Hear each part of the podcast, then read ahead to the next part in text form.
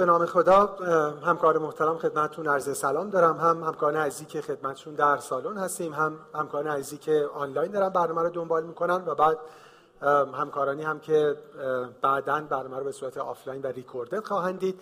همونجور که در جریان هستین این دوازدهمین برنامه از سری H and H Academy هست و همینطور اولین برنامه در سال جدید. برنامه هایی که خب همونجور که خدمتتون اعلام شده و از قبل حتما پیگیری میفرمودین. قرار هست که practice دو risk factor مهم بیماری های قلبی عروقی یعنی فشار خون بالا و اختلالات چربی رو بر اساس case مرور بکنیم بر اساس evidence جدید و guideline های جدید. ما سه case خواهیم داشت و بعد از معرفی هر case در خدمت جناب آقای دکتر ملک خواهیم بود. متخصص بیماریهای داخلی فوق تخصص بیماری قدرت و متابولیسم و همینجور جناب آقای دکتر قنواتی متخصص بیماری های قلب و عروق و بعد از هر کیس هم یه فرصت بین 5 تا 10 دقیقه سوالات رو هم همکارانی که در سالن حضور دارن هم همکاران آنلاین سوالاتشون رو خواهند فرستاد که برای من میفرستن مطرح خواهیم کرد.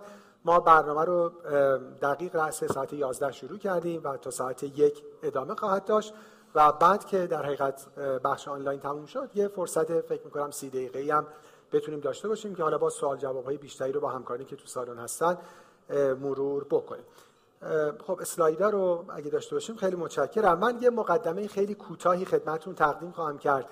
به مناسبت یه ترایال جدیدی که در جورنال پریونتیو انجمن قلب اروپا منتشر شده. برای اینکه مرور بکنیم اهمیت کنترل فاکتورهای خطر بیماری های قلبی عروقی رو و همین که در دنیا ما الان در چه وضعیتی هستیم. به یه بیماری که می‌خوایم بپردازیم دو نکته توش مهمه. یکی اصطلاحا سکوپ آف the پرابلم اینکه اصلا چقدر اهمیت داره این موضوعی که ما می‌خوایم در رای صحبت کنیم. و نکته دوم این که الان اصطلاحا چقدر ادرس شده. اصلا ما چقدر خوب هستیم الان در شناختن این بیماری و در کنترلش. عنوانی که در حقیقت مطالعه داره در حقیقت همین unexploited potential of risk factor treatment. من این عکس رو گذاشتم که تو ذهنمون بمونه. یعنی در حقیقت کنترل فاکتورهای خطر بیماری های قلب عروقی هنوز ظرفیت خیلی خیلی زیادی داره برای اینکه بهش پرداخته بشه. اینجوری نیست که این بخش از practice بیماری های قلب عروق و در حقیقت پیشگیری از بیماری های قلب عروق کاملا همه خلاصه ظرفیت هاش استفاده شده باشه. یه نکته جالبی که این مطالعه داره خب اولا بالاخره در یک کشوری که به جهت سوشو اکونومی کشور پیشرفته ای هست یعنی که از کشورهای اروپایی هلند این مطالعه انجام شده نکته مهمی که داره و برای ما خیلی آموزنده است این که تازه سر وقت های ریسک ترین بیماران رفته. یعنی بیمارانی که قبلا یک ایونت قلبی عروقی براشون اتفاق افتاده. عنوان مطالعه هست unexploited potential of risk factor treatment in patients with atherosclerotic cardiovascular disease. یعنی بیمارانی که ASCVD دارن. اینها های ریسک ترین بیماران هستن. اگه دیدیم اینجا اوضاع خیلی خرابه خب طبیعتا در کسایی که هنوز این اتفاق براشون نیفتاده می‌تونیم نتیجه بگیریم که اوضاع خیلی بدتره. به خاطر اینکه وقتی یکی یه بار ام آی می‌کنه دچار اکوت کرونی سیندروم میشه یا آنژیوگرافی میشه براش استنت می‌ذارن سی ای بی جی میشه هم خود این مریض دیگه خیلی بیشتر حواسش جمعه به اینکه سیگار نکشه فعالیت ورزشی منظم داشته باشه یا اگه دیابت داره دیابتش خوب کنترل بشه یا اگه فشار خون بالا داره فشار خونش خوب کنترل بشه. و اگه الان ببینیم که اوضاع خیلی خوب نیست یعنی کسی که هنوز این اتفاق براش نیفتاده و این آلارم براش پیش نیامده احتمالا اوضاع بدتر خواهد بود. خب این عنوان مطالعه است. همونجوری که خدمتون گفتم از European Journal of Preventive Cardiology همین اخیر سال 2023 حدود چهار هزار بیمار وارد مطالعه شدن از این دیتا رجیستری ها و همینجوری که گفتم همه بیماران یا acute coronary syndrome داشتن یا coronary revascularization داشتن. یعنی اصطلاحا established atherosclerotic cardiovascular disease داشتن خب یه نگاهی بکنیم ببینیم وضعیت فعلیشون چجوریه. خیلی اعداد disappointing ه اولا 98 درصدشون یک یا بیشتر یک lifestyle related یا drug modifiable risk factor دارن. پس همه تقریبا همه بیمارانی که براشون یه event اتفاق افتاده یه فاکتور خطر دارن. یا از جنس risk factor مثل obesity مثل زندگی sedentary یا از جنس بیماری هایی که با دارو قابل کنترل هست مثل دیابت و فشار خون بالا. اول بریم سر وقت lifestyle، lifestyle related risk factor یه دونه یا بیشتر در 91 درصد بیماران وجود داره. خوب دقت کنین اینا بیمارانی هن که event براشون اتفاق افتاده. اسلاید رو بله ببینید persistent smoking 23 درصد هنوز دارن سیگار می‌کشن. از نظر BMI فقط 21 درصد BMI کمتر از 21 دارن. 47 درصد overweight ن BMI بین 25 تا 30 23 درصد یه obesity کلاس یک دارن یعنی BMI بین 30 تا 35 و 9 درصد هم BMI شون بالای 35 درصده. central obesity که می‌دونین خودش risk factor مستقل از وزنه. یعنی آدم ممکنه وزن نرمال داشته باشه ولی central obesity داشته باشه. در 59 درصد وجود داشته و physical inactivity یعنی تعریف کمتر از دو نیم ساعت در هفته در 32 درصد افراد وجود داشته. تازه خوب دقت کنید این در یک کشوری با high socioeconomic ه اعدادی که ما در ایران داریم حتما خیلی خیلی از این بیشتر خواهد بود.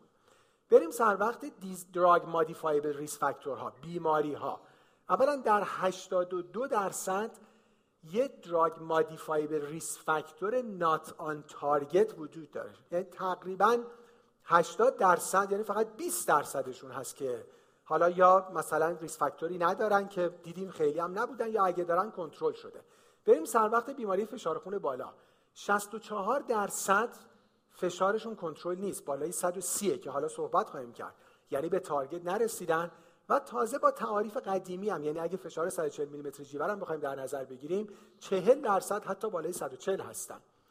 بریم سر وقت LDL خب تارگت ما می‌دونیم الان در بیمارانی که استبلیش ASCVD دارن اینه که به زیر 55 میلی گرم پر دسیلیتر برسه.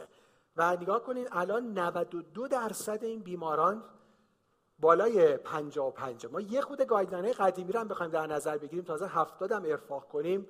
76 درصد و 38 درصد حتی بالای 100 باز دقت کنید در رجیستری های کشور هلند.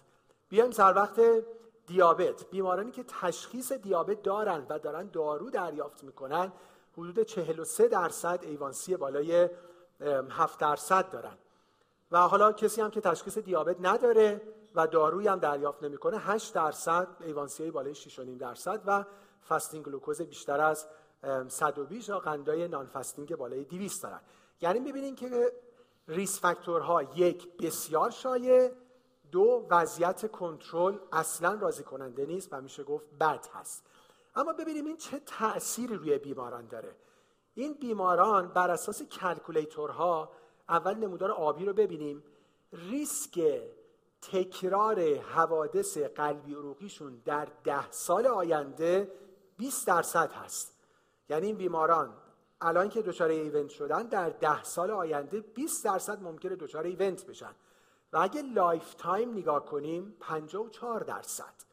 خب حالا بر اساس مطالعه و حالا استفاده از calculator ها ببینیم اگه risk factor ها خوب کنترل بشه چجوره. یعنی potential benefit of maximal versus current ASCVD treatment الان داره یه جوری درمان میشه. اگه این risk factor ها خوب درمان بشه چه اتفاقی میفته؟ اون عدد 20 درصد یعنی ریسک حوادث قلبی عروقی 10 ساله به 6 درصد کاهش پیدا می‌کنه. خیلی عالیه. یه کاری که خیلی خوب در office ها و کلینیک ها می‌تونین انجام بدین. من خودم واقعا برای خیلی مریضا این کار انجام میدم. برای مریض calculate می‌کنم. میگم ببینید الان ریسک حوادث قلبی عروقی شما اینقدره. الان calculator ها می‌تونن در حقیقت اینو بعد از درمانم به شما نشون بدن. یعنی بگین حالا اگه استاتین بگیره چی میشه؟ بعد به مریض بگیم شما یه 20 میلی مثلا اگه روزوواستاتین بگیری این عدد از این میاد به این اگه الان شما مثلا A1C تون هشته بتونیم بیاریم زیر هفت ریسک از این می‌رسه به این. ببینید این همین رو محاسبه کرده. ریسک حوادث قلب عروقی 10 ساله. از 20 درصد به 6 درصد کاهش پیدا می‌کنه. و lifetime risk از 54 درصد کاهش پیدا می‌کنه به 20 درصد. خیلی اعداد دراماتیکه و خوشحال کننده است. این اینها اعدادیه که اگه برای مریض دوباره event اتفاق بیفته با اقدامات خیلی پیشرفته فکر کنیم مثل عملهای دوباره stenting های مکرر هیچ وقت همچین سودی به بیمار نمیشه رسون و آخرین اسلاید راجبه مطالعه که خیلی خیلی جالبه estimates of the gain in survival time free of MI or stroke. چقدر سالهای بدون ایونت می‌تونید برای بیمار اضافه بکنید؟ یعنی سالهایی که بیمار ام آی نکنه و استروک هم نکنه چقدر هفت و سه دهم سال؟ یعنی با یه اقدامات خیلی ساده مثل ورزش منظم ترک سیگار یه افزایش دارو برای اینکه فشار بیاد پایین یه افزایش دارو برای اینکه لیپید بیاد پایین و یه مداخله دارویی برای اینکه دیابت کنترل بشه حدود هفت سال به عمر بیمار میشه اضافه کرد و دقت کنید هفت سال با کیفیت نه هفت سال با ام آی جدید و هارت فیلیر نه هفت سال با استروک و همیپارزی و همیپلژی این اهمیت در حقیقت این وقتایی که ما با هم می‌ذاریم برای اینکه update تر باشیم و بتونیم practice بهتری داشته باشیم. خب اگه برای مقدمه نکته دارین دو تا مجموعه قلم بفرمایید. یعنی که وارد case اول بشیم. خب case اول حالا خواستین یه گوشه هم میشه یادداشت کرد ولی بعدا ما اون بالا خلاصه case و خدمتتون می نویسیم خانم 53 ساله هستن. یه سابقه خودشون ذکر می‌کنن از دیسلیپیدمی و hypertension. و الان برای بار اول پیش شما آمدن. قبلا بالاخره جاهای دیگه تحت نظر بودن. سابقه دیگه ای به غیر از این دوتا تشخیصی که خودشون ذکر می‌کنن ندارن social history شون نکته ای نداره smoker و drinker نیستن و در فعالیت های عادیشون هم symptom خاصی ندارن. یه نوار قلب نرمال از بیمار داریم چون فشار خون بالا داشتن خب نوار از بیمار گرفته شده و physical exam به غیر از اینکه بیمار یه obesity grade یک دارن BMI 34 نکته دیگه ای نداره و فشارهایی که در office ازشون ثبت شده که دکتر قنواتی حالا جلوتر برای ما راجع به ویژگی های اندازه‌گیری فشار خون خواهند گفت. الان دست راست بیمار 120 روی 82 و دست چپشون هم 124 روی 80 داروهایی که بیمار الان دارن مصرف می‌کنن 2.5 میلی گرم روزانه بیزوپرولول 80 میلی گرم روزانه آسپرین 300 میلی گرم روزانه جنفیبروزیل و 10 میلی گرم روزانه آتورواستاتین یه تقریبا ترکیب دارویی خیلی شایع تو سبد دارویی فعلی بیماران هست. یه سری آزمایش جدید با خودشون دارن که یه قند ناشتای 87 و یه ایوانسی 51 درصد دارن و یه تی اف تی نرمال با یه توتال کلسترول 158 و تیجی 180 بیمار یه LDL 74 دارن و یه HDL 48 خب این در حقیقت پروفایل بیمارمون هست. اگه موافق هستیم ما با بحث لیپید شروع می‌کنیم دکتر ملک سوالی که بله. کامنت دوستانم داشته باشیم یا اینکه بریم فکر کنم بریم چون دیگه یه خودم آره آنلاین ممکنه که سخت بشه. چیزایی که می‌خوایم ادرس بکنیم قاعدتا این که الان اپروچمون چی باشه به جهت تشخیصی آیا کار بیشتری نیاز داریم یا نه همین داروها رو ادامه بدیم یا کم کنیم زیاد کنیم و بعد بریم سر وقت خب منم سلام عرض می‌کنم خدمت دوستان و همکاران عزیز. انشالله روز جمعتون به خیر باشه. خدمت شما همجور از همکاران عزیزم. خدمت شما عرض کنم که خب یه کیسی رو معرفی کردن یه خانومی بوده. خیلی شایع است دیگه. میاد پیشمون استاتین می‌گیره 10 میلی گرم آتور می‌گرفته 300 میلی گرم جمفیبروزیل می‌گرفته.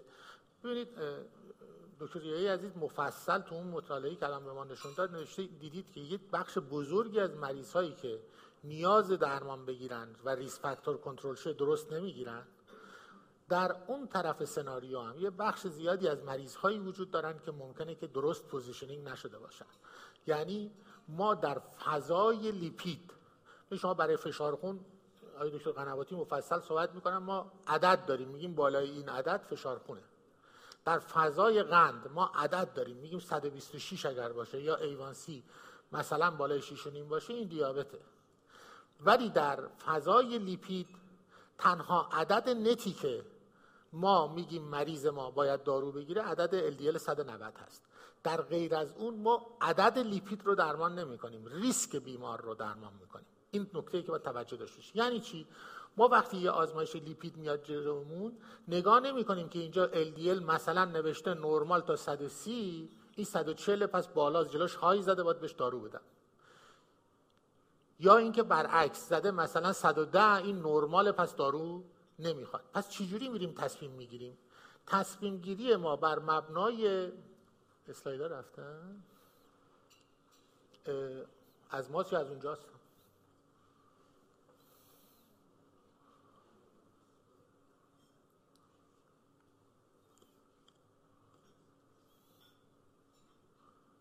خب ما برای اینکه درمان کنیم لیپید ببینید ساده است. اگر این رو به خاطر بسپارید چهار گروه هستند که ما برای تصمیم گیری لیپید درمان می‌خوایم بکنیم. تصمیم یکیش ASCVD بیمارانی که established cardiovascular disease دارن.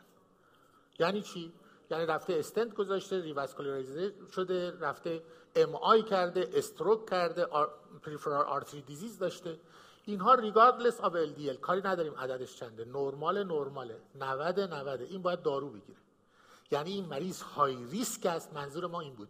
میگیم cut point ی براتون برای شروع درمان. اگر مریض شما established cardiovascular disease دارد باید استاتین بگیره. و high intensity استاتین هم باید دریافت کنه. یک. گروه دوم همین که گفتم LDL بالای 190 اگر بیمار شما LDL بالای 190 دارد باید استاتین بگیره. و باید high intensity استاتین دریافت کنی. گروه دو شده گروه داریم الان. بله. جلو داره یکی دیگه خب. گروه سوم کیه؟ گروه دیابتیه. تمام افراد دیابتی بالای 40 سال باید استاتین بگیرن. کاری به عدد نداریم که اون جلو نرمال زده یا نزده.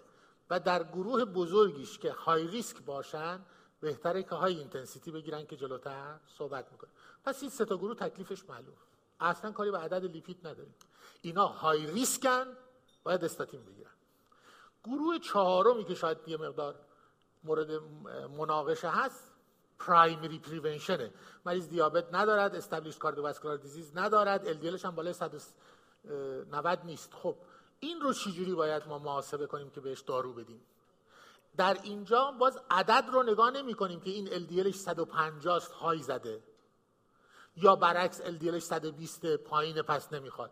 ریسک رو باید درش محاسبه کنیم. چجوری ریسک رو محاسبه می‌کنیم؟ میریم سراغ calculator. دیگه همتون با ASCVD calculator آشنا هستید. یه سری اطلاعات به اصطلاح عددهای لیپید مریض هست عددهای فشار خون سن جنس و اینکه آیا دارو برای قند و فشار می‌گیره یا نمی‌گیره دیابتی هست نیست. به شما در انتهاش یه ریسک رو محاسبه می‌کنه و میگه شانس اینکه در ده سال آینده یه حادثه قلبی عروقی برای این مریض اتفاق بیفته چقدر هست. در نتیجه اگر شما خدمت شما عرض کنم که ما تقسیم بندی بکنیم. اگر ریسک زیر 5 درصد باشد این مریض میگیم low risk در فقط lifestyle modification نگاه نمی‌کنیم LDL 150 است این مریض low risk است فقط lifestyle modification اگر ریسک بین 5 تا 7 و 4 دهم borderline ه به خصوص اگر risk enhancer داشته باشه مثل سابقه خانوادگی داشته باشه TG بالا داشته باشه اینا هم بهتره که استاتین بگیرن. اگر هفت و نیم تا زیر تا 20 درصد باشه این مریض moderate risk هست و باید moderate intensity استاتین بگیره. و اگر بالای 20 درصد باشه این high risk است. معادل اون established cardiovascular disease ه یعنی این مریض ها در ریسک خیلی بالای حوادث قلبی عروقی هستن و باید high intensity استاتین بگیرن. پس ببینید ما اینجا در مورد لول صحبت نکردیم. گفتیم باید بذارید تو calculator در primary prevention یعنی مریض دیابتی نبود established cardiovascular disease نداشت. ریسکش رو محاسبه کنیم. خب ریسکش رو حساب باید بکنیم ببینیم که آیا مریض دارو می‌خواد یا نمی‌خواد. خب حالا اگر چجوری تصمیم می‌گیریم؟ همونجور که خدمتتون گفتم اگر زیر 5 درصد بود فقط lifestyle 5 تا 7.5 درصد با مریض ریسک صحبت می‌کنیم. اگر risk enhancer داشت بهتر درمان بگیره. زیر 20 درصد از 7.5 تا 20 درصد intermediate هست و باید بهش moderate intensity و بالای 20 درصد هم high intensity خب حالا این case رو ما بخوایم positioning کنیم. ما رفتیم بر مبنای این شرایط موجودش که دور دارو می‌خوره ریسکش حساب کردیم. یک 8 درصده.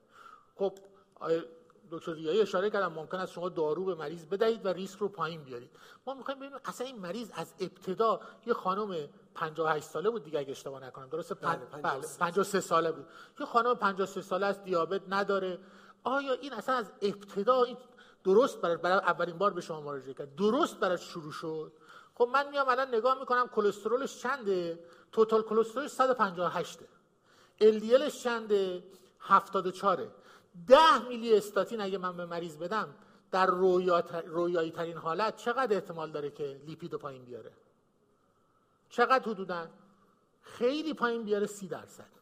استثناء کنار بذاریم بعضی از افراد. عموما به طور میانگین سی درصد می‌تونه تازه 10 تا 20 میلی گرم در 10 میلی گرم احتمالا همون سی درصد هم پایین نمیاره. ما همون سی درصد رو می‌گیریم. من فرض می‌کنم که من چون بیسلاین این مریض که ندارم میگم آزمایش قبلیت داری برای شروع کردم میگه نه. من می‌خوام ببینم درست شروع شد یا نه. من میگم اگر این مریض استاتین نمی‌خورد من سی درصد اگه اضافه کنم به total کلسترولش و LDL ش دوباره برم calculate کنم. فرض می‌ذارم اون baseline ش می‌بینم ریسکش هم اون موقع هم 1.8 دو بوده. یعنی از ابتدا برای این مریض positioning ش صحیح نبوده. و این مریض مریض high risk ی نبوده که اساسا استاتین بگیرد. من 30 درصد اون 158 رو می‌برم بالا. اصلا میگم 200 بوده. اون LDL 74 هم میگم مثلا 110 بوده 120 بوده. شما دوباره calculate کنید یه ریسکی که ما محاسبه کردیم. یه چیزی اولش 2.5 درصد در میاد. نتیجه می‌خوایم این توصیه رو بهتون بکنیم که همون جور که تاکید داریم مریض رو درست شناسایی کنید و بهش درمان بدید. بسیاری از مریض های شما که لازمه از درمان خوب محرومن اینجا هم overtreatment ه این مریض نیازی به استاتین ندارد و lifestyle براش کافیه. در مورد تریگلیسیرید هم همینطوره. شما الان تریگلیسیرید بیمارم نگاه کنید. 180 180 هست. ما می‌دونیم که در تریگلیسیرید زیر 500 فقط lifestyle change کافیه و لازم به درمان دارویی نیست. ضمن اینکه ترکیب آتورواستاتین و جمفیبروزیل contraindicate است. و ریسک myopathy و عوارض رو چند برابر می‌کنه. در نتیجه ما می‌بینیم اینجا چند تا mismanagement برای این مریض هست. اولا اصلا مریض استاتین نمی‌خواد. ثانیا به احتمال زیاد اساسا. خب در مورد چی چه احتیاطی کنیم در مورد جمفیبروزیل؟ تنها احتیاطی که باید بکنید از مریضتون سوال کنید آیا سابقه پانکراتیت دارد یا ندارد؟ اگر سابقه پانکراتیت ندارد با خیال راحت می‌تونید قطع کنید و مریض رو حول و حوش 6 تا 8 هفته بعد مجدد lipid اش رو چک می‌کنید. و دوباره ریسک مریض رو calculate می‌کنید. ببینید این محاسبات اولیه که ما کردیم درست است یا نه. بلا چون ببینید درمان لیپید لانگ لایف. تا آخر اون باید بخورد. اگر این مریض نیازی به درمان ندارد خب لازم نیستش که ما تا آخر اون یه دارویی رو بدیم که از ابتدا غلط شروع شد.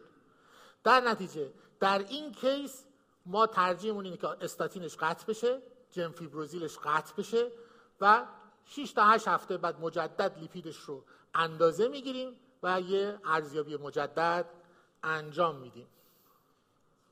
من خیلی ممنون آقای برای من یه مروری پس بخوام بکنم و بعد یه چلنجی هم اینجا مطرح بکنم. به نظرم یه پیامی که این کیس داشتیم که ما تو آفیسامون نشستیم که ری اوردر کنیم. ما استادی داشتیم تو بیمارستان حضرت رسول که فکر کنم خب خیلی ها می‌شناسن. تو مورکی که خدا رحمتشون کنه نفرولوژیست. یه نکته ای که همیشه می‌گفتن می‌گفتن این RPO تو order ا اشتباهه. خاطرت میاد تو قناتی؟ مثلا یادتون هست ما intern مثلا رزیدنت همیشه میریم مثلا میگه RPO مهر می‌زدیم. می‌گفت هر روز بعد order رو دوباره بنویسین.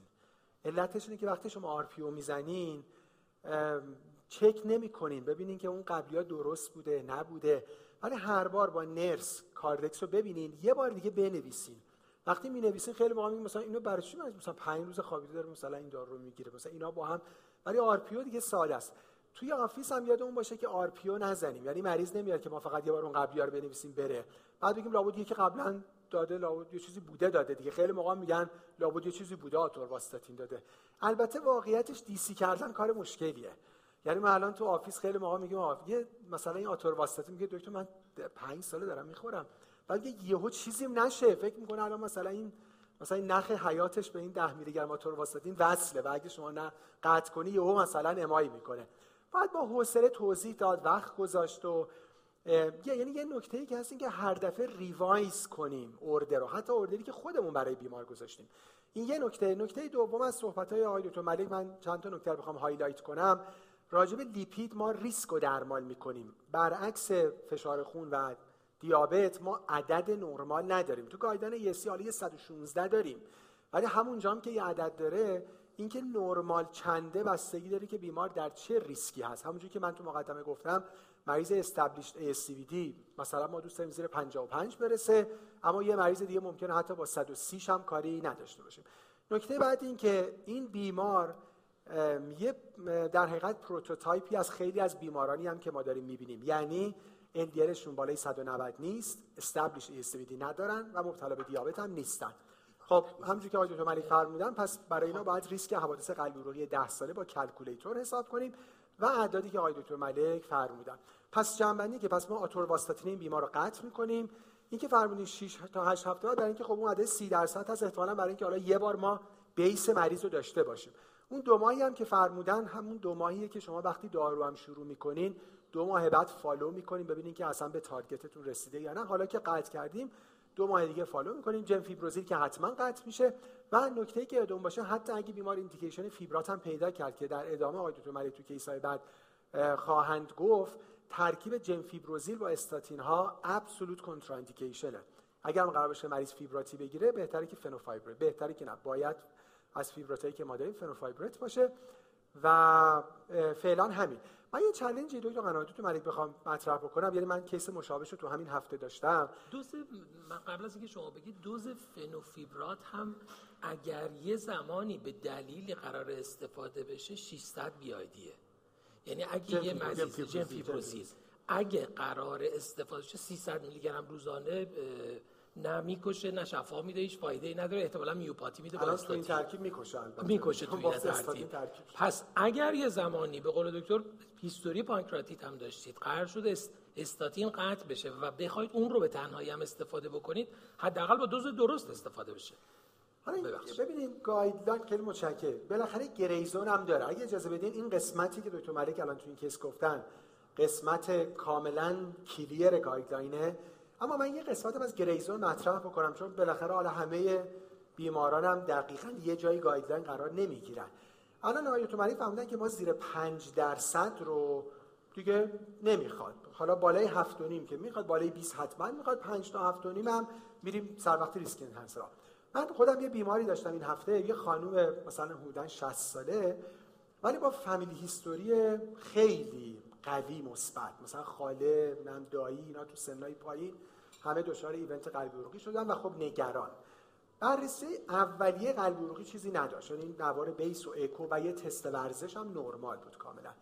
هیچ risk factor ی هم نداشتن. بیمار یه LDL حدود 100 و مثلا 35 داشتن. و ریسکو که حساب می‌کردیم خیلی پایین بود. شاید مثلا دو درصد یک و نیم درصد این حدودا. در زیر 5 درصد بود. من سوالم اینه که تو این مرحله به بیمار reassurance بدیم و اون 130 رو درمان نکنیم. یا بریم یه مثلا تست imaging داشته باشیم. مثلا بریم calcium score چک کنیم. چون تو همین جدولی که الان شما نشون دادیم من اگه اشکال نداره برگردم یه اون زیر table یه قسمتی داره که میگه if risk decision is uncertain um, consider measuring calcium score in selected adults. این intermediate risk این مال intermediate ه این مال inter که اونجا هم خودش با نارنجی گفته که risk enhancer present then risk decision regarding مثلا moderate intensity تازه اونم class of recommendation دو یه نکته که حالا practice خودتون یه نکته مهمی که باید در نظر بگیریم اون بحث personalized medicine ه یعنی guideline یه کلیتی رو میگه که شاید در 90 درصد 95 درصد افراد درسته و صدق می‌کنه. ولی همونطور که می‌دونیم این risk calculator ی که الان ما داریم استفاده می‌کنیم validate هم هست family history premature C توش نیست. یعنی اصلا یه, یه نقصی که به این risk calculator هست. برای در مورد چنین فردی من به شخصه ترجیحم اینه که حتما یه calcium score داشته باشم. من حالا policy ی یه ذره گسترده ترم تو چهل تا 60 سال خیلی روتین تر calcium score رو می‌گیرم. تو practice خودتون شما با اینکه این من خیلی بیشتر بله. ولی ترجیح میدین که یه evidence من شما چون من هم فکر می‌کنم توی risk enhancer ا واقعا ج... همشون مهمه ولی جدی ترینش family history premature cardiovascular disease. یعنی اگر مریضی چنین history ی بده واقعا جدیش میگیم بوور رهاش نمی‌کنیم به این فضا. به همین الان هم ما نگاه کنیم تا یه guideline قبلی اصلا concept risk enhancer به این صورت نداشتیم. خالی بود جاش. بله. و بالاخره یه فاکتور خیلی مهمی. بعد الان می‌بینیم concept risk enhancer ها رو آوردن. من فکر می‌کنم که این premature cardiovascular disease history بعدا جایگاه بیشتری هم پیدا می‌کنه. احتمالاً شاید تو subgroup پایینم بیاد بعدا evidence ها بیشتر بشه. من با دکتر موافقم. این اگر کسی سابقه خانوادگی داره وزنش به اندازه خود risk factor هاست یعنی اگه می‌خوایم درمان نکنیم همون LDL 130 چلو یه evidence محکمتر objective تری هم می‌خوایم. ولی با این بیمار قاطی نکنیم. این بیمار ما که اصلا این فامیلی استوریو نداشتن با اینکه ریس بی دارو هم حتی دو خورده دو درصد. کردید عملا دیگه نیاز به استاتین نداره. ولی برای اینکه مطمئن شیم یک دو ماه بعد دوباره یه بیسی از بیمار خواهیم داشت. خیلی خوب خیلی متشکرم. دو تا قناتی وارد بحث هایپرتنشن بشیم. بیمار برای هایپرتنشن بیزوپرولول دارن دو دیدی می‌گیرن و اون اعداد بیسی که دیدیم خب بحث درمان رو حالا در ادامه میگیم. تو این case اولمون یه بخشی در مورد اعداد صحبت کنیم. فکر کنم همه این رو دیگه حالا خوب می‌دونن دیگه. به نسبت guideline های قبلی ما تفاوت در اعداد فشار خون داشتیم و evidence هایی که از 2001 باز شروع شده احتمالا اعداد از اینایی که هستن ممکنه پایین تر بیاد. حالا حداقل در guideline هایی که به نسبت guideline آمریکایی متفاوتن چون این که الان شما جدولی که می‌بینید guideline آمریکایی یه ذره guideline اروپایی هنوز threshold اش از این بالاتره ولی به احتمال زیاد اونا رو هم بازبینی خواهند کرد. و حتی در اعداد پایین تر از این 120 روی 80 هم evidence داریم که بیمار از کاهش فشار سود می‌بره. از این جهت که خب بدونیم یه ذره نگرانیمون کمتر بشه.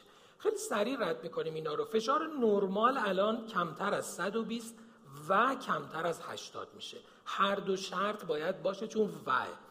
بیمارمون رو اگه دقت بفرمایید الان اعداد فشارش دیاستولامون 82 بود سیستولامون 128 بود. درسته دکتر یایی این بالا نداشت 124 روی 82 یعنی دیاستولمون یه مختصری بالاست. پس تو مرحله الیویتد ما سیستول رو داریم ولی در stage یک دیاستول رو داریم. هر کدوم که بالاتر بود میشه stage فشار خون بیمار. پس این بیمار در حال حاضر اعدادش در مرحله stage یکه ولی در office. احتمالا همگی هم زیاد شنیدید این موضوع رو که مریض داروی فشار گرفت و فشارش افتاد پایین. با اعداد فشار در office که معمولا کسایی هستن که white coat هستن و باید حتما درست این موضوع بررسی بشه. stage یک از عدد 130 یا 80 شروع میشه. stage دو از عدد 140 یا 90 یعنی اون چیزی که قبلا به عنوان stage یک میشناختیم الان میشه stage دو. الان یه مرحله elevated داریم بین 120 تا 130 سیستول به شرطی که همچنان دیاستول زیر 80 باشه. اینو به عنوان یک gray zone گذاشتن ولی واقعیتش اینه که evidence هامون برای درمان این هم داره زیاد میشه. اگرچه که در guideline شرایط خاصی داره درمان اینا ولی دیگه اعداد از 130 سیستول و دیاستول 80 رد بشه در هر حال باید به فکر درمان باشیم. افت فشار رو همه میترسن. میگن مریض به راحتی با دارو افت فشار پیدا می‌کنه. واقعیتش اینه که اینجوری نیست. اون اتفاقی که میفته اشتباه ماست در تشخیص. چرا؟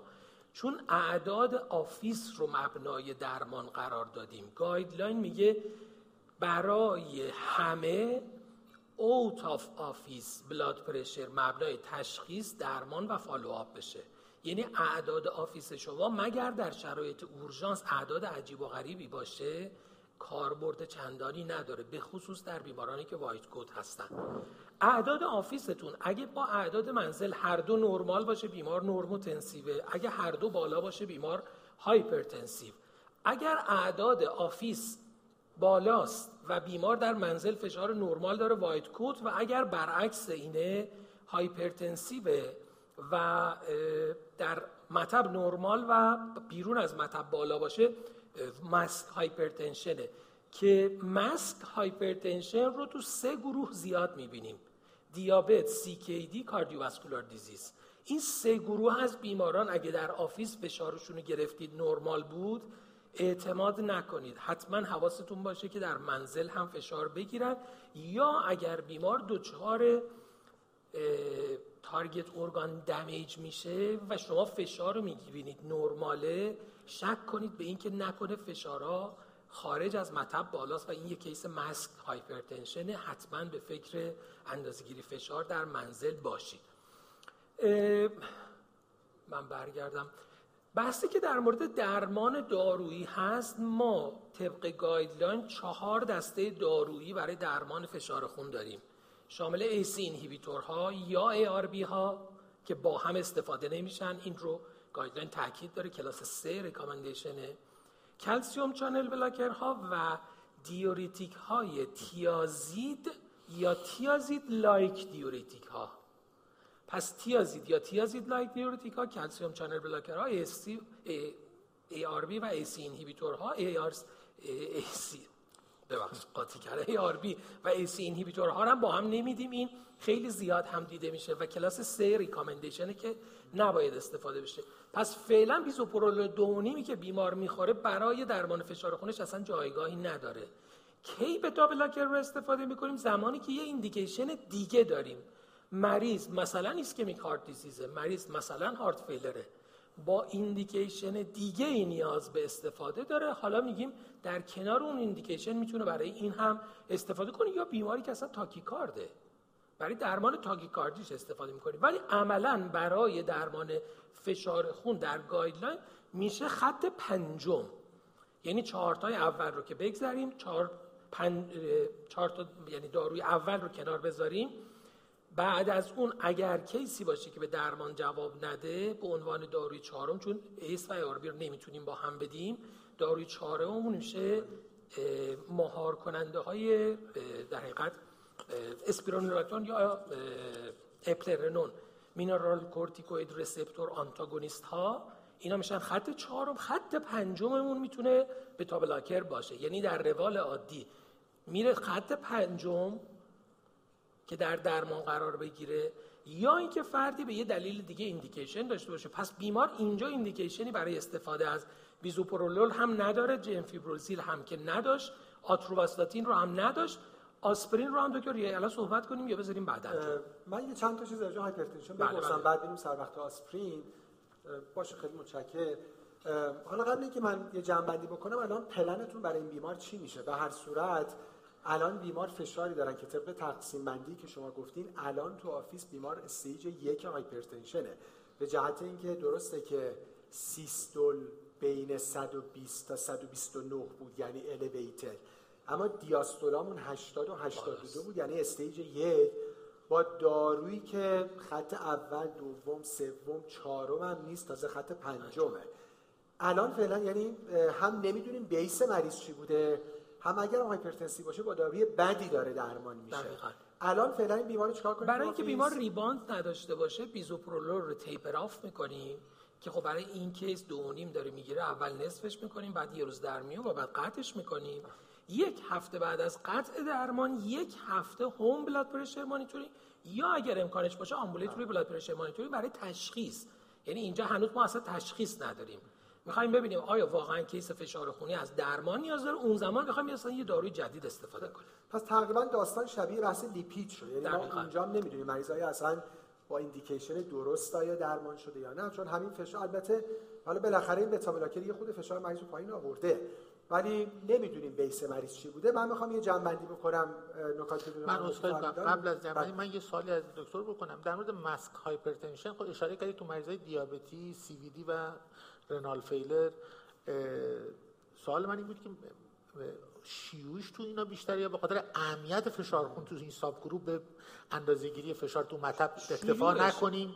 توی خونه حتما چک کنیم. چون مهمه که اگر واقعا فشار خون دارن درمان بشه. شیوعش بسیار زیادتره. چون همه اینا کسایی هستن که arterial stiffness رو دارن. همه شیوعش در این افراد بیشتره و عوارضش هم بیشتره و از نظر ریسک mortality هم برخلاف white coat که یه مختصری ریسک فرد رو بالا می‌بره masked hypertension تقریبا معادل hypertension ه. بنابراین توصیه اینه که حتی با یه فواصل منظمی هم بیمار چک بشه. مثلا بیمار دیابتی سه ماه یک بار یک هفته در منزل چک کنه فشارا رو. خیلی ممنون. جمع‌بندی که اولا یه خود threshold مون رو برای اعداد نرمال باید بیاریم پایین تر یعنی نرمال یعنی systole باید زیر 120 باشه و diastole باید زیر 80 باشه. هر کدوم از اینا یعنی سیستول اگه 120 یعنی برسه به 120 و دیاستول برسه به 80 بیمار از کتگوری نرمال خارج شده. نکته دوم که فکر کنم یعنی شما فرمودین و همه نگرانشان بحث افت فشاره. اینقدر نگران نباشیم خب اگه مریض افت فشار بده کرد بهمون میگه دیگه اتفاقی که نمیفته کرد و اعداد افت فشار هم تقریبا مشخصه. یعنی شما یک داروی فشار می‌دید بیشتر از 10 میلیمتر کاهش سیستول 5 میلیمتر کاهش diastole از هیچ دارویی توی field فشار خون انتظار ندارید اصلا. بنابراین اگر مریض فشارش داره زیادی میفته اون تشخیص اوله اشتباه بوده. یعنی اون تشخیص اولی که فکر کردیم مثلا فشار مریض توی office 140 روی 90 اون اشتباه بوده.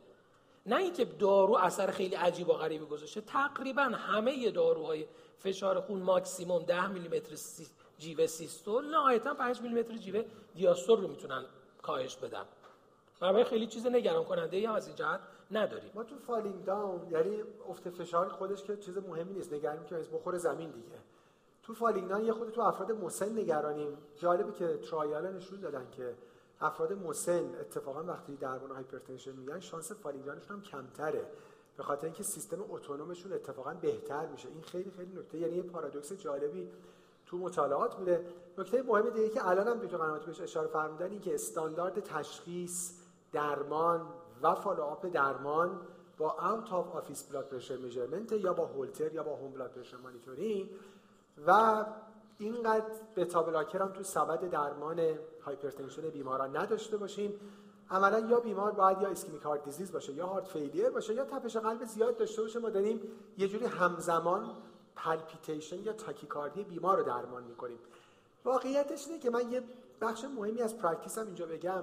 حتی بیمارانی که palpitation هم دارن ما خیلی موقع اشتباه بهشون داریم beta blocker میدیم. اینا خیلیشون آقایون یا خانمای جوونی هستن که base فشارشون پایینه. و در حقیقت تاکیکاردی جبرانیه. خیلی موقع اینا پروپرانولول یا بیزوپرولول میدن اصلا شرایط رو بدتر میشه. برای اینکه فشارشون هی میفته پایین هی تاکیکاردیشون بیشتر میشه. اینا رو آدم یعنی اقدامات supportive نیاز داره مثل volume expansion salt loading خیلی موقع regular exercise تازه وقتی فشار مریض پایین هم می‌خوایم درمان بدیم باید بریم سر وقت داروهایی که رو hemodynamic یعنی فشار اثر ندارن. مثل مثلا ایوابرادین. یه خورده می‌خوام بگم beta blocker رو با دیده نقد بهش نگاه کنیم. پس این بیمار خاص رو همونجوری که فرمودم بیزوپرولول رو taper off می‌کنیم ظرف یه هفته ده روز که مریض rebound تاکیکاردی پیدا نکنه و بعد یا بیمار رو هولتر می‌کنیم یا اون blood pressure قبل از اینکه بخوایم راجع به آسپرین صحبت کنیم و بعد چند دقیقه هم تو سالن و اگه سوالی هم همکاران آنلاین دارن برای من میفرستن دکتر قنواتی. یه خود اندازه‌گیری فشار تو office هم الان بفرمایید که چه جوری باید اندازه بگیریم.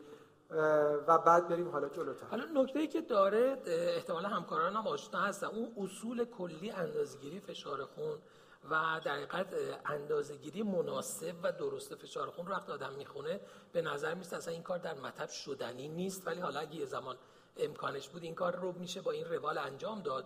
حتما لازمش اینه که معیارهایی رو که قبل از اندازه گیری فشاره رعایت کرده باشیم. یعنی سیگار نکشیده باشن حداقل نیم ساعت قبلش غذای سنگین استفاده نکرده باشن 5 تا ده دقیقه نشسته باشن استراحت بکنن. فضایی که برای اندازه‌گیری فشاره نباید جای خیلی سرد یا خیلی گرم باشه. یعنی حتی از نظر دمایی هم باید یه جای متعادلی باشه چون می‌خوایم اعداد درست رو اندازه‌گیری کنیم. بیمار در حین اندازه‌گیری فشار خون نباید صحبت کنه. پاها نباید کراس روی هم باشه. بهتر اینه که یه فضای مجزایی صرف نظر از محل ویزیت ما برای اندازه‌گیری فشار باشه. استانداردش اینه که بیمار محلی که نشسته نشسته باشه پاها روی زمین پشت تکیه داشته باشه و دستها روی یه میزی که ساپورت مناسبی داره. اگر امکانش باشه دستگاهی که از هر دو طرف به طور اتوماتیک فشار رو می‌گیرن. معمولا این دستگاه ها یه وقفه در حد پنج دقیقه با کانت دان از 300 شروع می‌کنن تا صفر برسن. بعد سه بار از هر دو است به فاصله یک تا دو دقیقه فشار رو اندازه گیری می‌کنن و میانگین دو تا عدد آخر رو یعنی دومین و سومین اندازه گیری رو میانگینش رو به شما نشون میدن. این میشه office blood pressure measurement که این automated office blood pressure measurement در صورتی که حالا به هر دلیلی امکانش نیست توی فضای مجزا اگر امکانش هست کسی غیر از خود ما بتونه فشار رو اندازه گیری کنه بیمار در اون زمان نباید صحبت کنه کسی هم نباید ازش سوال بپرسه که با چش بالا و پایین به ما جواب بده که بخواد حالا مشغول این موضوع باشه و استرس جواب دادن و همه اینا رو داشته باشه. این عدد برای آفیس میشه گفت قابل قبوله. یعنی سه بار اندازه گیری بار اول دراپ میشه میانگین دوباره دوم به فاصله یکی دو دقیقه اندازه گیری شده. این میشه یه عددی که تقریبا میشه گفت قابل قبوله. شاید خیلی جاها اصلا قابل انجام نباشه. اگر با این شرایط قابل انجام نیست پس صرف نظر بکنیم. فقط در حد تشخیص اورژانس های فشار از فشار خون مطب استفاده کنیم. مبنای ما برای escalation یا de-escalation درمان بالا و پایین بردن داروها نباشه و اعتماد کنیم به اندازه‌گیری در منزل. اونجا هم شرایطش باید به این شکل باشه که بیمار حالا مناسب اینجا در منزل معمولا مثلا پشت میز نهارخوریه یه جایی نشسته پاها آویزون نباشه یعنی پشت اوپن و صندلی اوپن نباشه. پاها روی زمین باشه پنج دقیقه استراحت کنن. اگر نیاز هست قبلش دستشویی رفته باشن اگه صبح می‌خوان اندازه گیری کنن چون برای اندازه گیری فشار در منزل دو نوبت یک بار صبح یک بار شب. صبح قبل از صبحانه بعد از اینکه رفتن دستشویی میان پنج دقیقه میشینن قبل از صبحانه پشت میز ناهارخوری. دو بار به فاصله یکی دو دقیقه اندازه گیری می‌کنن. هر دو بار ثبت میشه و شب هم قبل از شام با همین ترتیب قبل از اینکه شام و داروها رو میل کنن فشار خون دو بار به فاصله یکی دو دقیقه اندازه گیری میشه. برای یک هفته این فشارها باید اندازه گیری بشه. حالا بعضا اگه شرایط اورژانس میشه به سه چهار روزش هم اطمینان کرد و بر مبنای اون تصمیم گیری درمانی که اگه شرایط اجازه میده هشت رو اندازه گیری میشه. باز روز اول رو دراپ می‌کنیم. میانگین هفت روز بعد رو مبنای اندازه گیری و میانگین فشار برای تشخیص برای فالو آب و تصمیم گیری در مورد کم و زیاد کردن درمان از این تکنیک برای اندازه‌گیری فشار استفاده میشه. حالا در مطب و در منزل هر کدومش قابل اجرا باشه. خیلی ممنون همبلاتور شما اینطوری. اینم فرمودین. من فقط یه نکته بخوام اضافه بکنم این که حتما یه بار بار اول همونجوری که فرمودن فشار دو دست رو بگیریم معیار برای پیگیری همیشه دست بالاتره. چون دست پایینتر احتمالا به علت مثلا تنگش جریان سابکلویانه و به صورت کاذب پایینه. یه چند دقیقه راجع به آسپرین هم با شما صحبت خواهیم کرد. فقط قبلش تو مریض چون بحث فیبرات رو داشتیم و حالا برای اینکه دیگه تو این کیس اول بیشتر صحبت ها رو انجام داده باشیم یه کوتاهی هم فقط بفرمایید که بالاخره اصلا کی ما ممکنه که بخوایم فیبرات تجویز کنیم برای بیمار؟ این ما جنبندی بحث تیریگلیسیرید داشته باشیم. اونجایی که شما از ابتدا تیریگلیسیرید رو target می‌کنید تیریگلیسیرید بالا هزاره. این اگر بالای هزار بود ضمن lifestyle low fat diet علل زمینی دیابت هایپوتیرویدی الکل اینا رو همه رو include می‌کنید بالای هزار چون ریسک پانکراتیت زیاده ممکن است از ابتدا ما برای مریض فیبرات شروع کنیم. ضمن اینکه باز دوباره risk estimation هم باید انجام بشه و اگه استاتین می‌خواد استاتین هم همزمان بگیره. در فضای بین 500 تا هزار همه این lifestyle modification ها رو انجام میدیم. اگر مریض high risk است یعنی ریسکش حساب کنیم بالای 5 درصد بود مریض باید اول استاتین بگیره maximum tolerated dose استاتین رو. و با lifestyle اگر TG زیر 500 نیامد ممکن است فیبرات رو ما add کنیم به استاتین. و زیر 500 تقریبا غیر از lifestyle پرونده دارویی تریگلیسیرید فعلا بسته است. ممکن است حالا بعدا حالا داروهای نسل جدیدتر مثل اومگا و اینها فعلا تو market ما نیست ما وارد بحثش نمیشیم. پس اصلا زیر 500 وارد دارو نشیم. 500 تا هزار. اگر مریض high risk است اولویت اون استاتینه و lifestyle. مثلا یه دو ماه یک, یک ماه دو ماه فرصت میدیم. اگه TG زیر 500 نیامد فیبرات add می‌کنیم. فقط بالای هزار ممکن است از ابتدا بریم سراغ فیبرات اونم به شرط اینکه علل secondary رو بله. rule out کرده باشیم و ضمن اینکه حالا در حقیقت اقدامات غیر دارویی هم خیلی مهمه مثل low carbohydrate diet و بحث الکل cessation فقط من کوتاه فرمایش های دکتر تکمیل کنم. برخلاف لیپید که خیلی رژیم غذایی کلسترول و LDL تاثیر رژیم غذایی یه چیزی هلوش 10 تا 15 درصد هست. یعنی شما خیلی قادر نیستید با رژیم غذایی رو LDL تاثیر بذارید. تیریگلیسیرید از 30 تا 70 درصد با lifestyle modification هم از ورزش کاهش وزن low fat low carbohydrate و حذف الکل می‌تونه مریض شما تریگلیسیریدش رو پایین بیاره. می‌خوام بگم از عددهای 500 600 700 نترسید. خیلی وقتا یه lifestyle modification اوضاع رو درست می‌کنه و لازم نیست مریض long life یه داروییه که به هر حال ریسکای خودش رو داره دریافت کنه. و, و یه نکته دیگه هم همونجوری که می‌دونیم حالا تو جلسات قبلم اشاره شده پروفایل چربی آزمایشش نیاز به ناشتا بودن نداره. مثل قند یه استثناش همینه که بیمار تی جی آی بالا داشته باشه یعنی بالای 400 داشته باشه که خب دیگه برای تصمیم گیری درسته. بله. حتما دیگه بیمار باید ناشتا باشه ولی دیگه عدد زیر 400 یا اصلا برای کلسترول نیازی به ناشتا بودن نداریم. آخرین نکته که تو این case بحث کنیم و برای چند دقیقه پرسش پاسخ و یه فرصت کوتاهی برای case دوم دکتر قنواتی بالاخره تو رژیم دارویی بیمار الان بیزوپرولولش اضافه بود فیبراتش اضافه بود استاتینش اضافه بود. یه آسپرین هم بالاخره این خانم 50 خورده ساله دارن می‌گیرن. نیازی هست به ادامش نه؟ یه حالا فکر کنم باز اینم زیاد همکارا شنیدن. یه concept قدیمی داشتیم که همه بالای 50 سال آسپرین استفاده کنن که از 2017 ما سه تا مطالعه بزرگ داشتیم که مصرف آسپرین برای primary prevention نه secondary prevention در primary prevention رو در سه جمعیت مورد بررسی قرار داد. اول در بیماران دیابتی مطالعه ASCEND بود که نشون داد که کمکی نمی‌کنه. بعد مطالعه ARRIVE بود در بیمارانی که multiple risk factor داشتن به استثنای دیابت. در اونا هم دیدن کمکی نمی‌کنه و نهایتا در سالمندان مطالعه ASPREE که اونم نشون داد برای سالمندان هم کمکی نمی‌کنه. بنابراین طبق همه guideline های موجود در بحث primary prevention یعنی کسی که دچار atherosclerotic cardiovascular event نشده و یافته های imaging ی به نفع درگیری عروق نداره هیچ جایگاهی برای مصرف روتین آسپرین وجود نداره. در بیماران دیابتیک هم در بیمارانی که با سن زیر 70 سال دارن به شرط اینکه توی این افراد ریسک بالای 15 درصد باشه و به شرط اینکه ریسک خونریزی بالایی نداشته باشن میشه در مشورت با بیمار تصمیم گرفت با یه ریکامندیشن ضعیف که آیا بهش بدیم یا ندیم. یعنی اونجا هم چیزی که شما بخواید تصمیم بگیرید الان شروع بکنید نیست. معمولا برای کسیه که از قبل میخورده حالا تصمیم دارید که بهش بگید قطع بکنه یا نکنه.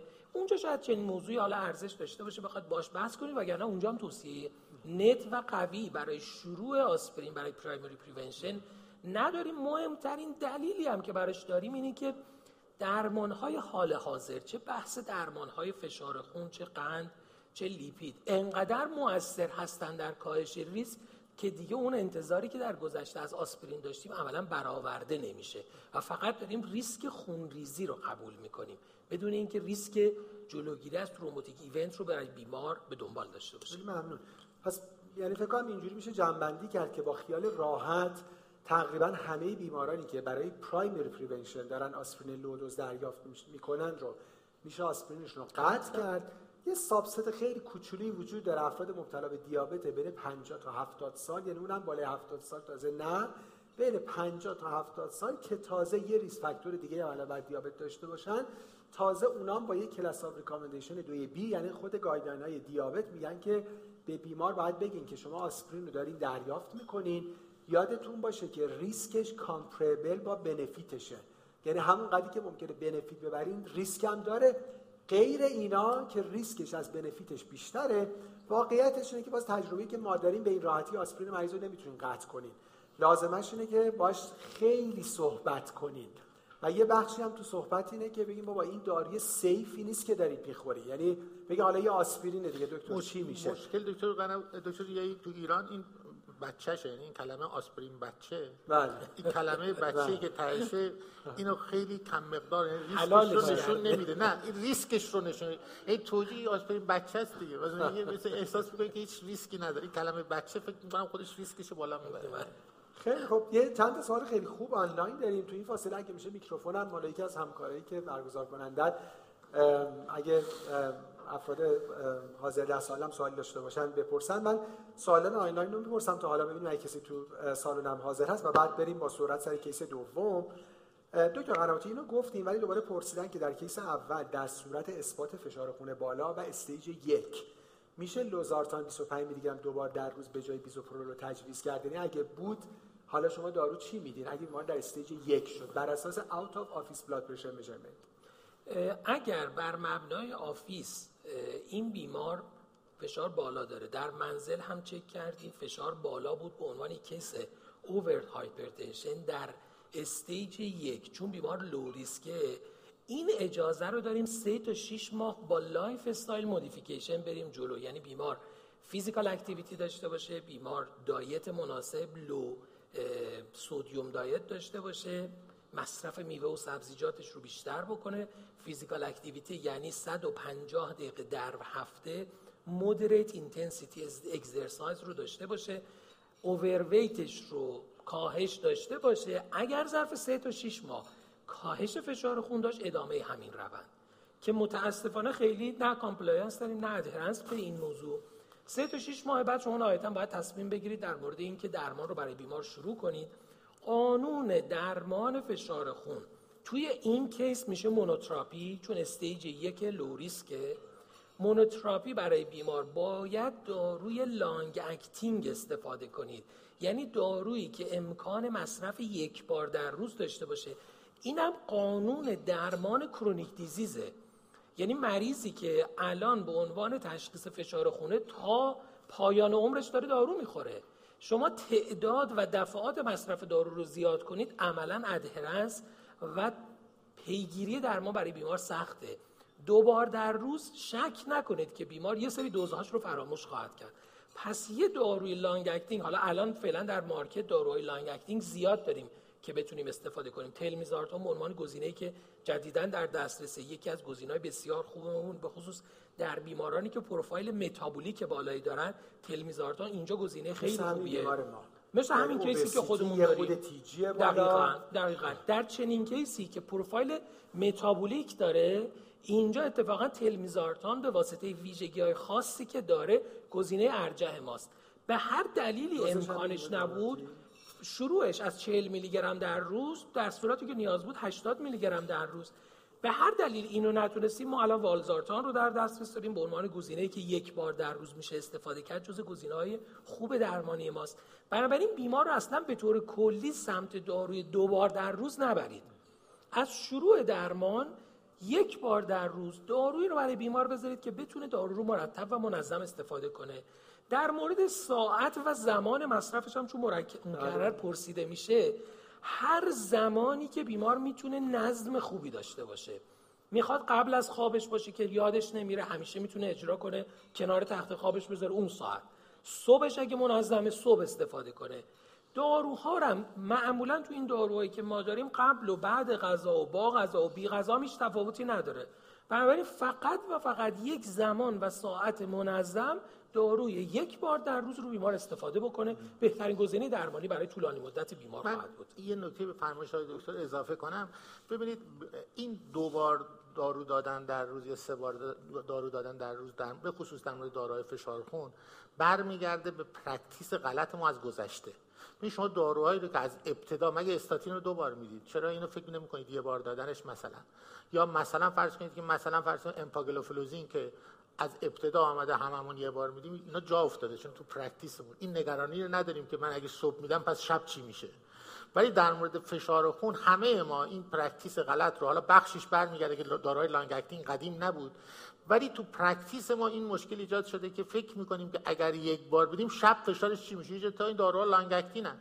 به خصوص تلمیزارتانی که دکتر گفتن بیشترین long به طول اثر رو داره و half life داره بعدش والزارتان بیشترین طول اثر رو داره. در این داروها ذاتا وقتی شما یه بار به مریضتون می‌دید 24 ساعت رو کاور می‌کنه. نگران این که نصفش کنید دو بار بدید یا اینا نباشید. مثل بسیار از داروهایی که یک بار کار می‌کنن این داروها هم یک بار کار می‌کنن مشکلی نداره. از نظر زمان یه کاری که میشه کردیم که با یه کاری که بیمار عادت روزانه‌ش یکیش کنه. مثلا بذاری کنار مسواکش مثلا.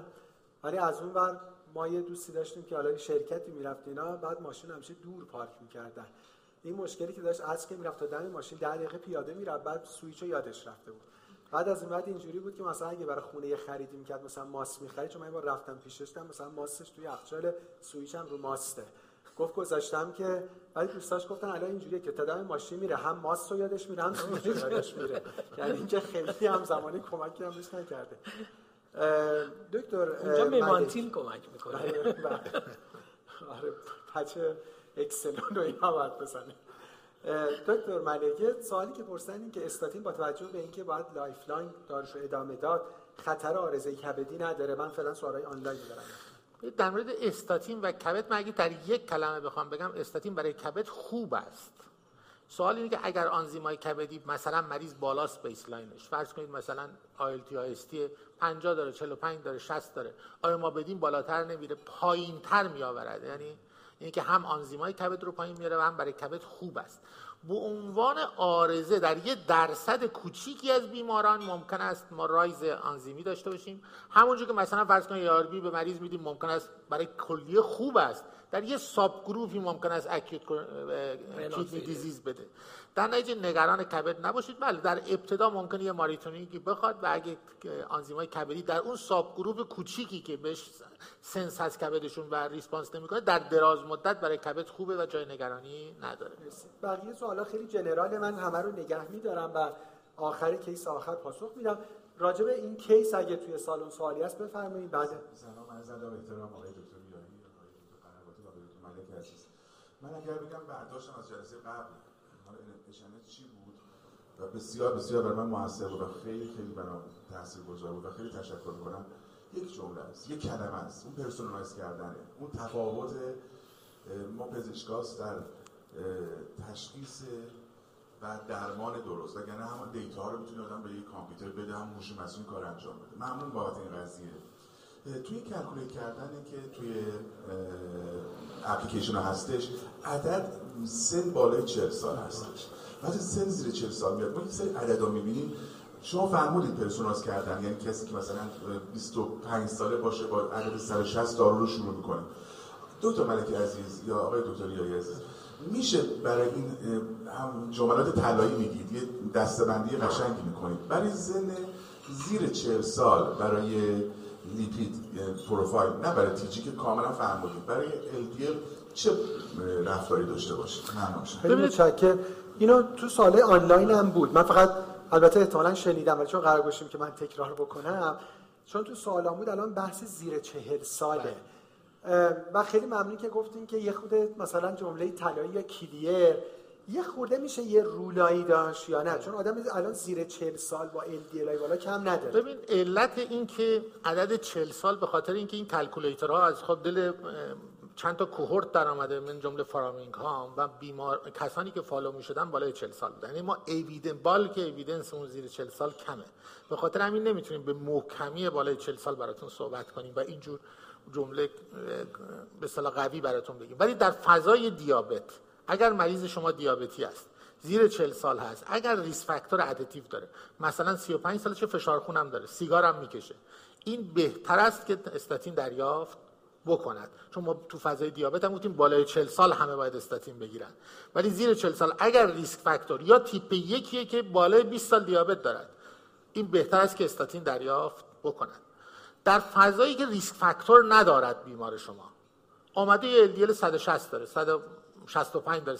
اون عددی که ما روش متفق قولیم 190 هست. قرار شد که بالای 190 رو تو هر سنی دریافت کنه. در زیر به اصطلاح چهل سال اگر risk factor های additive دارد ممکن است شما بر اساس ریسک های زمینه‌ای مثل همین premature cardiovascular disease و risk factor های دیگه که داره با لول پایینتر evidence تصمیم بگیرید individualize درمان کنید ولی حقیقت داستانی که ما در فضای LDL اون بحث محاسبه long life risk هست ولی در مجموع evidence های ما برای زیر چهل سال خیلی محکم نیست که ما به شما recommendation محکم بکنیم و باید individualize تصمیم بگیریم. حالا اگه دوست دارم کامنتی دارم این مشکل بزرگیه تو دنیا. خب بالاخره یه جمعیت زیادی خارج از محدوده 40 تا 75 سال قرار می‌گیرن. همه risk calculator های موجود در حال develop کردن سن بالاتر از این محدوده و پایینترش. و پیش بینی به جای ده سال سی سال هم هستن. همون چیزی که به عنوان long life risk حساب میشه. ولی توصیه حال حاضر چون سوال همه هست تو دنیا توصیه حال حاضر اینه که یه پنج سال پایین تر یه پنج سال بالاتر رو هم تو calculator 35 ساله هم 40 بذارید. 80 ساله هم 75 عددشو بذارید. ولی البته calculator چیز الان ریز سن رو برده به 80 رسونده. یعنی تا 5 سال بالا و پایینش رو هم می‌تونید توی همون بالا یا پایین range ریسک رو محاسبه کنید. ببینید چقدر ریسک داره و بر مبنای اون تصمیم بگیرید. ولی مثلا یه آدم 20 ساله رو دیگه هیچ جوره نمیشه توی این risk calculator جا تجربه دیگه هم بهتون بگم. حالا با calculator شروع کار کردن. اگه مریضی میاد با 35 و LDL 140 اگه شما 40 هم بذارین معمولا این low risk ه یعنی indication پیدا نخواهد کرد. یعنی بیشتر بیمار شما براشون نگران نباشید. یعنی 40 هم که باشن تو تصمیم گیری شما یعنی این سن خیلی که بره بالا یهو مهم میشه. یا اینکه همونجوری که تو مریض فرمودن مریض خیلی risk factor کنارش داره. smoking. که من حالا smoker ه حالا و این کم گفتیم personalize کردن ببینید family history خیلی روش تاکید کردن. واقعیتش اینه که تو مطالعات انگار که بقیه risk factor ان رو ژنتیک دارن سوار میشن. یعنی ما مریض 70 ساله مبتلا به دیابت داریم hypertension. مثلا یه وقت آنژیوگرافی کرونر میشه رگا smooth یعنی حتی یه تنگی 10 درصد هم نداره. ولی مریض 40 ساله مبتلا به دیابت داریم که حالا یه event پیدا می‌کنه severe three vessel آدم میگه این دیابت با اون دیابت چه فرقی داره؟ اون که تازه 30 سال هم جلوتره. یعنی معلومه که این یعنی family history خیلی مثبته. این دیابت روی ژنی سوار شده. به خصوص اگه مریض family history مثبت داره calcium score تو practice امروز خیلی کمک کننده است. یعنی شما اگه یه calcium score صفر از مریض داشته باشین تو 36 سالگی مثلا ولو با یه LDL 140 می‌تونید بگین که خب دیگه دارو نیاز نداری. آخرین نکته هم که من دارم این که حالا follow ش کنین دیگه. بگین یه سه سال دیگه راجع به شما مثلا 40 ساله شدین بهتر هست. یه نکته خیلی جالبی که دکتر گفتن. شما اگه مثلا همون مریض 30 سال هم هست اصلا بگید 40 ساله. بذارید و ریسک حساب کنید. اکثر اینا برای اینکه خیالتون راحت شه اکثر اینا دارو نمی‌خوان زیر 5 درصد. من حساب حتی کردم. وقتی 40 سال می‌ذارید. به 40 ساله بدون هیچ ریس فاکتوری یک و نیم میشه. فقط اسموکینگ رو اگه بزنیم 4 و 8 دهم میشه. بازم زیر 5 درصد. زیر 5 درصد. یعنی اینجا اتفاقا بعد؟ LDL شو من 140 زدم. یعنی- یعنی عدد آره پایینی هم عدد نزدم. یعنی اینجا convince باید بکنیم آقا نگران LDL ی برو سیگارتو قطع کن. سیگار نکش. ولی جالب بازم زیر 5 درصد. بازم زیر 5 تازه با smoking 4 و 8 هم دیگه threshold ه. یعنی سن یه ذره بره بالاتر فشار یه ذره بره بالاتر. میشه همینو الان چربی 45 سالش کنی؟ 45 رو الان من. یعنی smoker با LDL 140 فشارم نرمال زدی؟ 120 80 این میشه 6 و 7 دهم. یعنی مثلا 42 سالگی شاید برسه. 42 ساله میشه 5 و نیم. یعنی این دو ساله دیگه مهمه. ولی آره. اگه همین الان سیگار رو بذاره کنار این 42 ساله با 5 و نیم سیگار رو بذاره کنار 1 و 8 دهم میشه. یعنی یعنی شما ساب- فردای روز ترک پنج سیگار نیست. یعنی اینجوری نیست که الان بگه من دکتر من بعضی مثلا من دیروز رو سیگار نکشتم بزن تیکشو بردار. این بالاخره یه 6 ماه نباید سیگار بکشه. چون معمولا اینجوری که از ریسک حواس قلبی عروقی مثلا 6 ماه تو خیلی از مطالعات ریسک نصف میشه. خیلی مطالعات میگن مریض دو سال که سیگار نکشه شبیه نور اسموکر میشه. از نظر بیماری قلبی نکته بود که استروک نکته یعنی شما. نهایتا اینه که با 40 سال فرض, فرض می‌ذارید 40 سال ری... تست می‌کنید خیلی هاشون رد میشن. دیگه اون نگرانی شما هم برطرف میشه. حالا اگه در سن 40 سالگی این آدم 30 ساله اگه 40 سالش باشه این ریسک بالاست این قابل discussion شاید بله. آدم بر اساس اون تصمیماتی رو بگیره. سوالی تو سالن داریم یه سوال دیگه پاسخ بدیم؟